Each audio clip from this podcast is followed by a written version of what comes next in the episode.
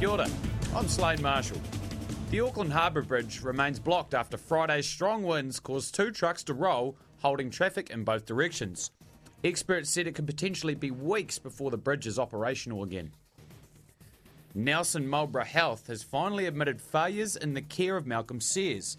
In May twenty seventeen, Sears was admitted to Nelson Hospital after he was experiencing acute pancreatitis. The sixty-nine-year-old died within forty-eight hours due to substandard care provided. The U S Centers for Disease Control and Prevention has investigated sixteen hundred cases of people who flew while at risk of spreading the coronavirus. The C D C identified nearly eleven thousand people who were potentially exposed to the virus on these flights. Kiwi cinematographer Barry Baz Idoine has won an Emmy for his work on live-action Star Wars series The Mandalorian. Idoine shared the award for Outstanding Cinematography for a half-hour single-camera series with Oscar-nominated Australian Director of Photography Greg Fraser.